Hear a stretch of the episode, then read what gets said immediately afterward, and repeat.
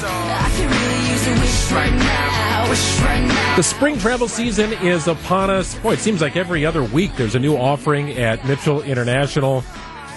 And I want to talk about Global Entry as well. Joining us in studio is Harold Mester, Director of Public Affairs and Marketing for our fine airport in this fine city. Harold, thank you for joining us today as the spring travel season kicks up a little bit. Yeah, good morning, Greg. Hey, I wanted to touch on what Jessica and I spoke about with regard to the NBA All-Star Game. They've got new criteria to try and find a host city, including 75 nonstop domestic flights and at least 20 international flights coming in and out every day. That seems like a pretty extreme number.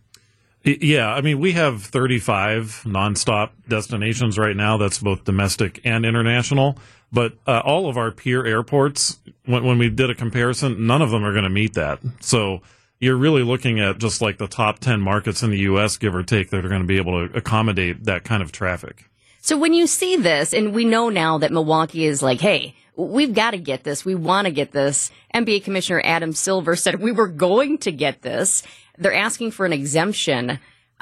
You're basically saying then that we've got to get an exemption because there's no way that the airport can meet this, correct? Well, I mean, I can't comment on the NBA's policies or anything. But I can just let you know that we don't meet that criteria, not only for the airport, but for the hotel criteria that they've set out. And a lot of our peer cities have hosted this event in the past, sure, and it's like they're changing the goalposts on us. Yeah, including Cleveland a couple of years ago, right? I don't think the activity is any higher than at Mitchell, where you have added some new daily stops or stops that will be coming up in the springtime. Harold, is that an indication that more and more people are using the airport in Milwaukee to achieve that growth and more offerings?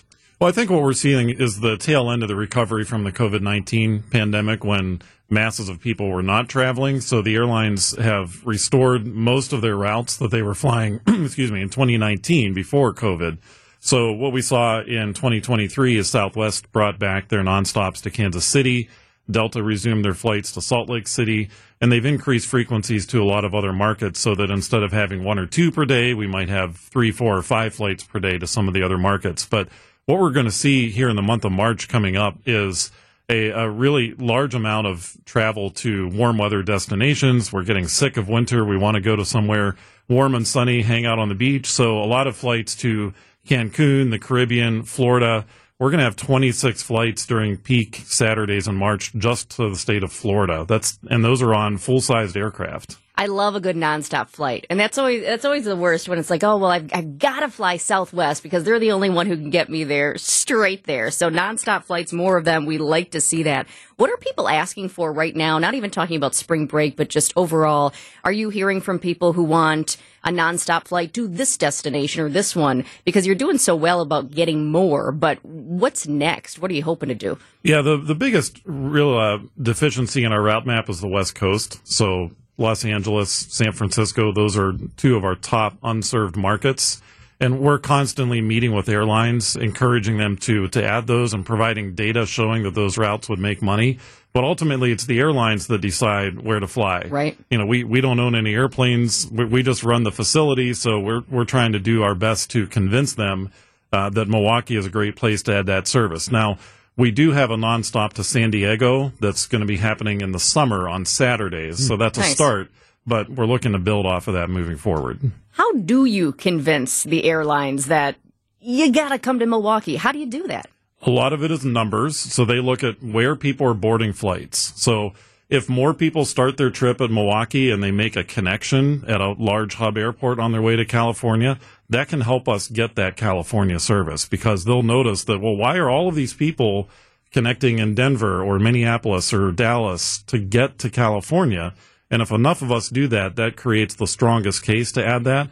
But we also give a lot of information to the airlines, like our expanded convention center, major events coming up, the RNC certainly, because that can help drive demand for more flights from Milwaukee. Hey, Harold, I wanted to ask you real quick about Global Entry. You guys had a day where if people were already pre-approved for their interview, they could show up and get their interview at the airport, and that was a wild success.